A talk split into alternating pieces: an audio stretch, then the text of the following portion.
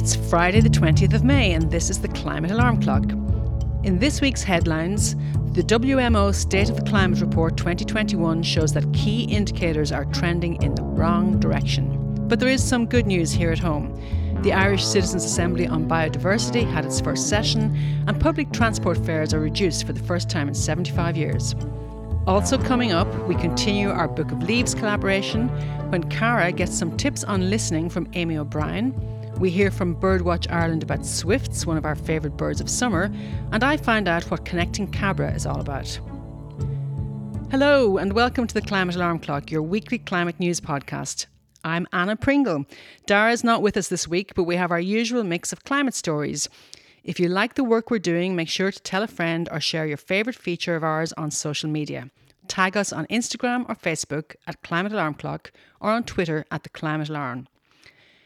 So, Darragh is somewhere on a ferry or train on his way to London for some well deserved time off, but he has trusted myself and Ciara Daly to talk about the news this week. Welcome. welcome, Ciara. Look, I'm losing feel- control of myself. I can't even wait for you to welcome me. We're just free, free of his control. I'm feeling a lot of responsibility here. I have to say that we don't mess it up for Darragh. I don't. Um, so, how are you today? I know you're in lovely Donegal, you lucky thing. Oh, I am actually really, really good, uh, Anna. So, thank you. How about yourself? Not too bad at all. Um, hanging in anyway, so we've got a bit to talk about. We so that's sure good. Do we sure do? There was a heavy week last week, and I have been going through this emotional regrowth, but I am restored and ready for this week. I'm ready to take on the climate Excellent. again. Excellent. And I know you've been having some um, correspondence with our friend Bernard from BP, so we'll be talking about that in a while. Yeah. I'm looking forward to catching up on that. He has um, been putting the moves on me, Anna. Pen pals now, Ciara. That's great. Um, okay, so to get a little bit more serious, where is Darragh when we need him? Um, so we talked about the WMO last week, which is the World Meteorological Organization, and this week, after all, they gave us bad news last week, and this week they released their annual State of the Global Climate Report for 2021. So they have identified that there are four critical climate indicators set new records in 2021 and unfortunately all in the wrong direction. What did the report actually say, Anna? Yeah, so it's a very thorough report and they look at all of the stats and indicators, but they identified four particular indicators that have hit records in 2021. So the first one is uh, greenhouse gas concentrations reached a new global high in 2020 and then continued to increase in 2021. Um, so that's just how much greenhouse gas there is in the atmosphere. Ocean heat already also hit a record high. So they've measured the heat in the ocean, in the upper part of the ocean, and it's continued to warm, and it's expected it will continue to warm in the future. And that heat is getting to ever deeper levels in the ocean. And then ocean acidification is also at a record high, and that's, as it sounds, how acidic the ocean is. And that's because the ocean is absorbing the CO2 from the atmosphere, which then reacts with seawater and makes the ocean more acidic. That's actually something I haven't heard of until today. The the ocean becoming acidic. So yeah, so the oceans absorb around 23% of the annual emissions of CO2 to the atmosphere. Okay. And what happens is if you think about the CO2 goes down and you think about chemistry interacts with the water, reacts with the water and the water becomes more acidic. If you put enough CO2 in, it eventually becomes very acidic. So what's happening now is the amount of CO2 that's going into the ocean. And think of the size of the ocean, right? How much water is in there. Yeah. But the amount of CO2 that it's absorbing is making it more acidic. So what happens with that is that threatens life in the oceans. Uh, it threatens ecosystems in the oceans because not all forms of life can live in more acidic water. Yeah, so, of course.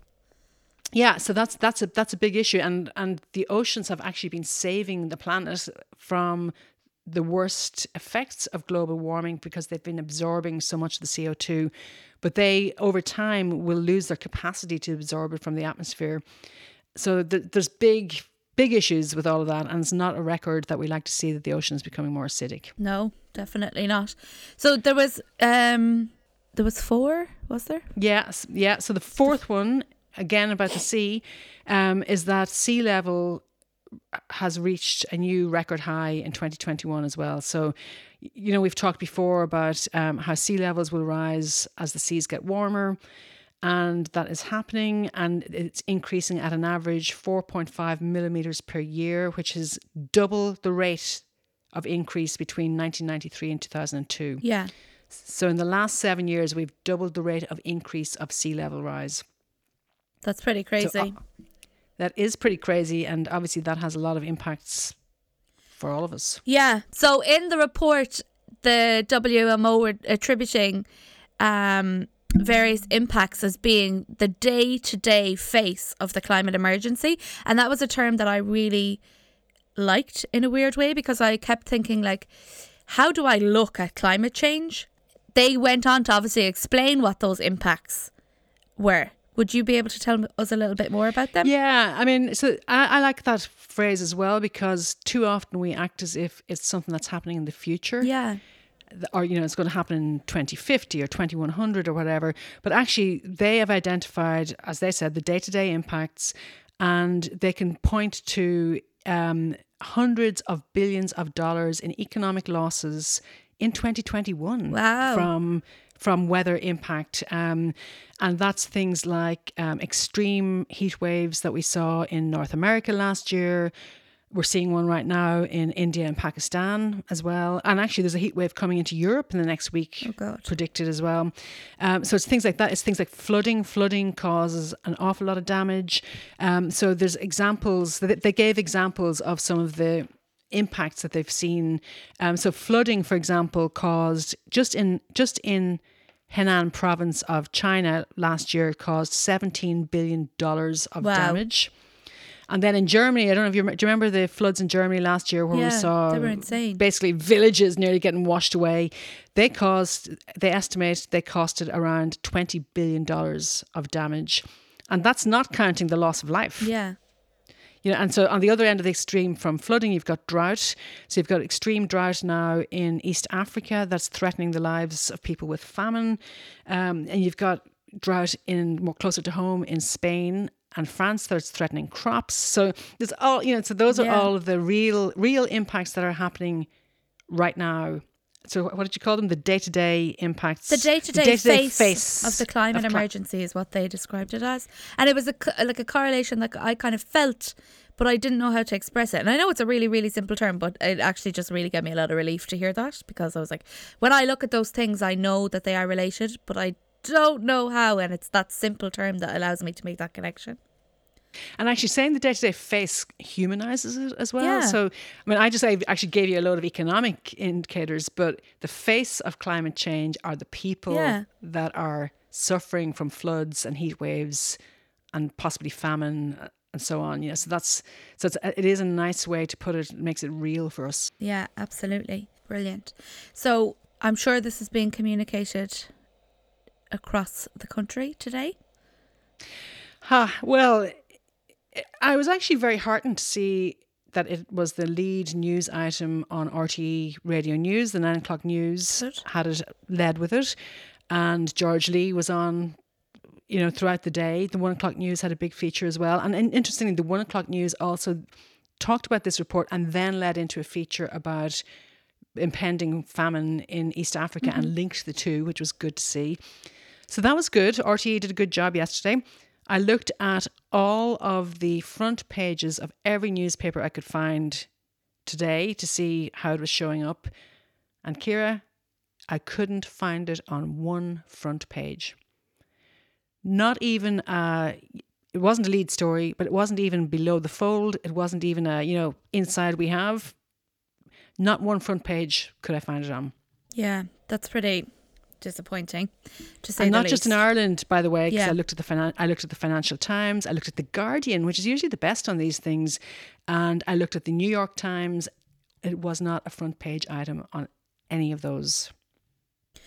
It is really dis, uh, disappointing that you have to work so hard to find this information when it is something that is so so serious. But I guess that's essentially why the climate alarm clock is here because rather than just sit back and feel despair about it, we kind of want to help people who are like ourselves that want to learn more about it and be informed. It is so heavy, but there is a weird kind of satisfaction you get from having the information.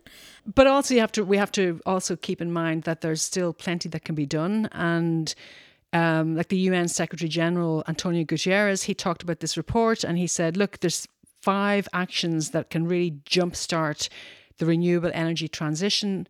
Renewable energy is the key. We have to have greater access to it. We have to, he said, triple private and public investment in renewables. We have to end subsidies on fossil fuels. Mm-hmm.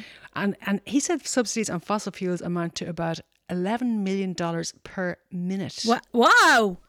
Yeah, so think about that. $11 million a minute subsidies to generate fossil fuels to warm the planet. Wow. That is insane. Okay. I was not expecting that figure.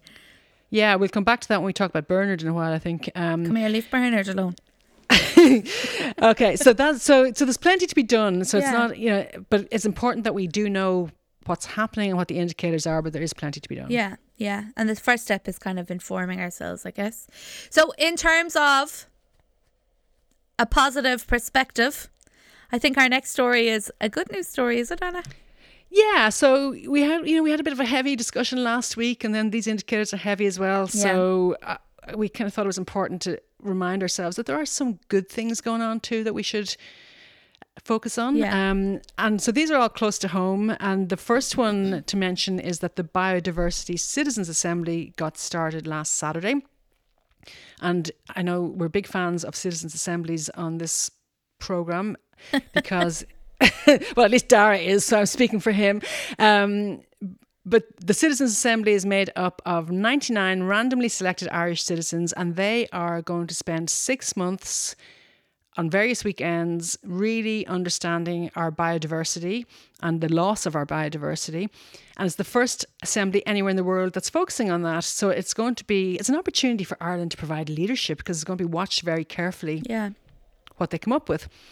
So, and the key question that they're addressing is how can the state improve our response to biodiversity loss? So, so I think it's very positive that that's getting started, and the answers are going to be complex.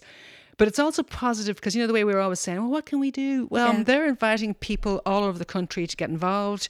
They're looking for submissions from organisations and from individuals. And I know from previous citizens' assemblies, they will consider and they will collate every single submission. So if you have something you think is really important to you from a biodiversity point of view, send in a submission. They'll pay attention to it. Perfect. So how do you like I love this because that's my thing is always like when I'm uncomfortable with the news, I'm like, what can I do? So this is a brilliant thing um to be able to do. So how so where can we go and actually put in our submission? How do we do that?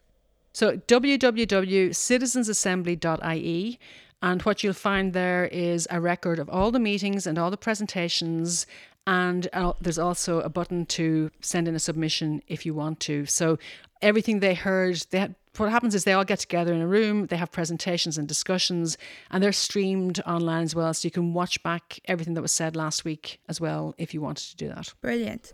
So the submissions are something that I've actually recently started getting into doing, and I would say if it's someone is listening who is like, "Oh, that sounds very serious," it's not. It's really easy to do. Just go in. Like it's a really good way to have your voice heard.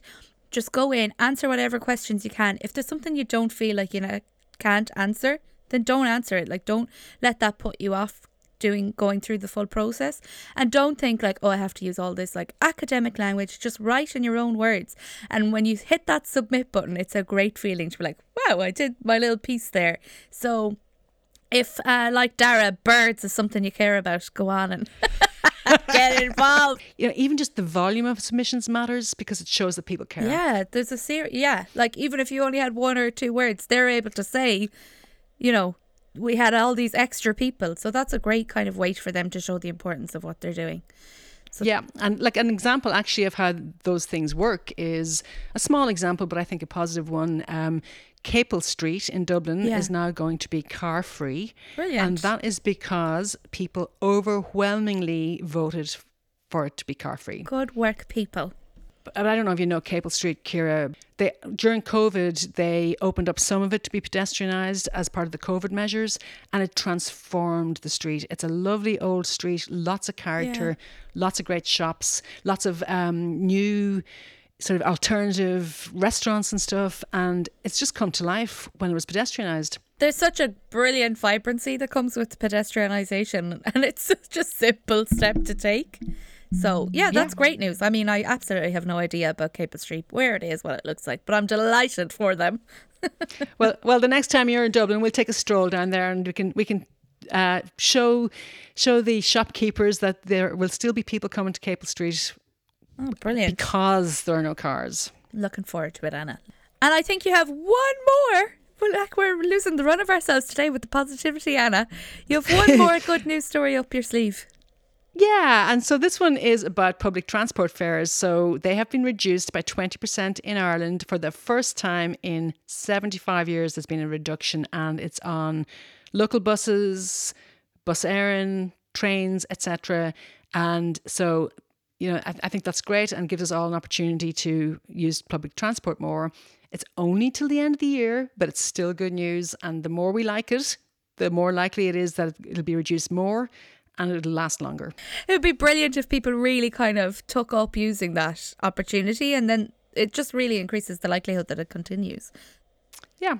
So, our last our last story. Uh, it's not really a s- well. It is a story. It's a follow up from our story last week about carbon bombs. We're, we're taking a turn for the worst. So, Ciara, you took some action after our story last week. We were we were talking about our friend Bernard Looney, who is the CEO of BP, one of the biggest oil companies and one of the top carbon bombers. And you took it upon yourself to get in touch with Bernard, I believe. I did, Anna. I did. Um, look, So tell me what happened. La- last week was like a really big kind of experience let's call it that like i just came in before we came in uh, before we recorded our podcast so we record our podcast every thursday and i read the article about the carbon bombs in the morning and i was just absolutely baffled and to be honest i felt like i was being gaslighted into thinking this wasn't a big deal because it wasn't being reported on. There was a f- kind of a lack of urgency around the topic. And then I spoke to you and Darragh, and I was like, okay, now I feel justified because this is a real crazy story. I feel like like my freaking out is justified. I feel angry and I Yep. I need to do something with that. So I messaged Bernard Looney. So I felt really like stirred on by my anger and so I was like I have to do something. I don't know how to get into a big challenging debate with Bernard Looney about this. And then I thought to myself, well, you don't have to. Just use the language that you have. Use the information that you have. So I dropped him the most simple line. I said, "Hi Bernard, just after reading this, I dropped him the link to the article." And then I just asked I just mentioned I'd like to see BP taking drastic action and doing their part to stop um, the carbon bombing and left it at that. And the sense of relief that I got from it was just like I know I'm not going to shut down Shell and I'm not going to shut down BP by that by that small message, but I was like at least I'm doing something with the tools that I have, and this is where I'm at now. Um, so yeah, it just was. I mean, it was a small, small sense of relief, but I took it. Um, and since then, I've just been trying to get my head around this whole oil thing. Um, honestly, it, it has been like a really hard story to process. It um, I just like in terms of why is there such a resistance to change? Like that story last week is absolutely insane. And I don't think I'll ever not have that emotion about it. Yeah. And then it's the thought on the other hand of like, why are other people not reacting like me? Why are they not getting angry? Why are they not getting upset? Why are the people involved in these organizations not having a moral dilemma and breaking down and thinking like on Thursday evening we finished that story and I f- or afternoon we finished that story and I felt fine and then literally that evening I had the biggest freak out. I was sitting there I own my own business I work in marketing my job is literally to sell things for clients and I was sitting there and I thought what the hell am I doing Like, what am I doing? I'm wasting my time. And I had to ring Darragh and I had to just like get it all out. And thankfully, he was like, yeah, this is just something that happens. And so then I had to just sit in my discomfort for the evening. And it was so uncomfortable. And I just thought, I'm a really small fish. How are these CEOs and leaders, I'm doing air quotes for people that can't see me, how are they not having this heart attack that I am having? Because what they are doing versus what I am doing, like, it's just, yeah, it just didn't compute with me. So I've gone off on a massive rant. Bring me down, Anna. so it's a really interesting question to think about. Does Bernard Looney or people like him, do they stay awake at night wondering about what they're doing to the planet? Yeah. And I don't know the answer to that. And I think, I mean, I don't doubt his sincerity around being committed to the transition. If you look at the BP Yeah. website, it's all about transition, net zero, etc. If you listen to him talking, he comes across very sincere about it. But at the same time, while he's doing that, at the same time, they're releasing carbon bombs, they're taking fossil fuel subsidies, they're exploring new oil fields. So there's a big disconnect there Yeah. and a, and a you know cognitive dissonance is what they call it in psychology and and I don't know how they do it. But I actually have sympathy for these people because I think, in order, that for me last week was really like not intense, but I had to sit in the discomfort in order to go come out the other side and realize, okay, no, you can't, like, there is, there is this kind of twofold view of it. I can't change. Like, I can't just shut down my business today. I have a responsibility to my clients, and you know, if and I have to make an income. But I do have a long, I do, no, I have a short term plan of how my business, we don't work with businesses who are not in, like, who don't share our values in terms of protecting the environment, who are not working towards doing business better. We just don't take them on. I don't want, because for my own conscience, I can't do that. And that I think is where annoyance and my anger with these businesses comes in because they're giving all the spiel of like, we're doing all of this, we're doing all of that, but they're not you know that's all well and good but you're not prioritizing the one thing that needs to be done in which is stop pulling fossil fuels out of the planet and it was that thing for me i was like this is so why i feel sorry for them is because that process for me to sit in that discomfort is a lot shorter because the harm that i'm doing is a lot less I don't know about feeling sorry for them because they're doing very well for themselves. They're in the top 1%, all of that. I think oil companies today are like they're like tobacco companies. Yeah. No matter what they say, and they can rationalize and have positive messages and all that, but no matter what they say, their product is harming people. yeah And there is no good thing about their product. Now, they'll say, oh, there is good thing because progress depends on it and blah, blah. We all need energy and all that stuff. But the product that they are producing is harmful to the planet and the people on it. yeah So yes, yeah, so I have I've limited sympathy, but I do understand how they get stuck in the they get stuck in their own day to day face of what their reality is. Yeah, yeah. But I think it's that thing as well of like nothing is. I think it's for people who maybe share that view as myself, and you, like you obviously feel it too. It's not black and white. You're not, you don't just hate them or you're not angry. Like you can have all of these other emotions around it, but you have to pick Yeah. what's the most appropriate response here. And it's not like I don't need to be like, hey Bernard, do you need to chat about your like, are you okay, hon? Like that's not the vibe I'm going with right now. It's the hey, you need to you need to cop on.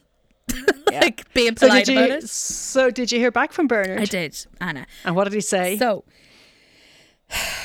then I got angry again, Anna. oh dear. Why did he tell you to feck off or what did he say? I got a very pleasant, very positive response from Bernard that I, as someone who works in communication, am well able to call bullshit on. I was like, I know how this is written. I've written I've written these responses myself. So, okay, I've never worked for BP or Shell or any of those companies, but I've written for companies who are covering their arses. I've done that. Yep. So I know. And I was like, I don't know how to respond to this. So, just to so let me guess, he told you he understands your concern. So would would I go through the message and break it down with you? Oh, so I'll Anna, you're a great woman. highlights. You're a great woman for calling bullshit on things. So Bernard came back very politely. He said, "Hi Ciara, thanks for taking the time to message me about this. Always especially good to hear from a fellow Irish person. I'm from Kenmare. Humanizing himself. yes, I know, I know. Very nice. so all of a sudden you're sympathetic. Yes, exactly. Brilliant, Anna. This is exactly what I wanted. I understand your concern. Let me see if I can help. We were the first major international oil company to set a clear net zero ambition and strategy when I took over in February 2020. We're aiming for net zero across operations, production and sales by 2050 or something or sooner. That's something we think is unique among our peers. Oh, he said they're the best among their peers. But wait a minute, who are their peers? Yeah. Their peers are ExxonMobil, Shell, Chevron, other oil companies. So that is not a high bar to set. Okay. Okay, so he goes on then to say, and that's, I, I'm just reminding myself that the question I asked him is what they're doing to prevent these carbon bombs. Okay, so then he says there's plenty going on, and you can find more at our transformation hub. Transformation hub. Oh my god. Yep. I Yeah. just that word is something I would write and hate myself. Um, and I hope that helps explain what we're doing and gives you some confidence that oh god, cringe. And I hope that helps explain what we're doing and gives you some confidence that when I say we're all in, I mean it. B full Yeah. stop. I can't. Yeah. So like We're all in. Am I correct in thinking he has not answered me at all about the carbon bombs? Uh, I didn't hear an answer about the carbon bombs. No. Right, I'm going to text him back. So, and what about the carbon bombs, love? well, what about the carbon bombs? What about the subsidies that you're taking from governments? oh, Anna, I'll just go one topic at a time. what about the fact that you're continuing to extract oil and gas and you've got new projects planned? They were in the top 10. They're still one of the top 10 companies planning carbon bombs. And if you remember, the definition of a carbon bomb was that it's going to a project that's going to pump at least 1 billion tons of CO2 emissions over their lifetime. So, Bernard, are you going to stop any of those projects? But what, how did you? How did you? What was your first reaction when you got his response? I mean, what what went through your mind, or how did you feel? I just was speechless. I was like, and not because I didn't have something to say, just because I was like, "Ah, I don't know how to respond to this. It's so frustrating. I was like, I know that I can see through it, but I don't know how to call you on it. Yeah, you have to trust your own instincts and your own reactions, and you're reacting in an authentic way, and you have to trust that. Right. Like, I just, I don't need to have the response that they gave me there from BP. I don't need all this big flowery language. I don't need all this scientific. I can just call bullshit and be like, you know, if that's how I have to do it, that's how I have to do it. And it's a great confidence booster if you're trying to move towards being an angry an angry person. If you want- so in your in your evolution to be, being an angry person, we're so glad you laughing. we're so glad you joined us, Ciara. We need more angry people in the world. We and do. We need, and so that's why it needs to be on the front pages. And the media need to have everyone to help us have everyone wake up and be angry and Yeah. take action. So, Absolutely. And that's a really important part of it. So let's bring down BP and let's all go to Kenmare and have a sh- closing down BP party. Ah, brilliant! That's great, Ciara. I look forward to hearing more installments of the your uh, love letters to Bernard. This will be a segment unto its own. It'll be like, you know, when friends are texting about what a guy said, it'll be like you and me being like, what did Bernard say to you, Ciara? but what does he mean when he says car- his heart keeps beating for carbon bombs? Okay, well, I think we'll leave it there with Ciara and Bernard. We'll look forward to more of that journey. And that is it from the news roundup for this week. Still to come on this week's episode, we have the Book of Leaves, we have Birdwatch Ireland, and we have Connecting Cabra all coming up. But first, we have our Irish Enviro event guide with lots of interesting events as always, so stay tuned for that.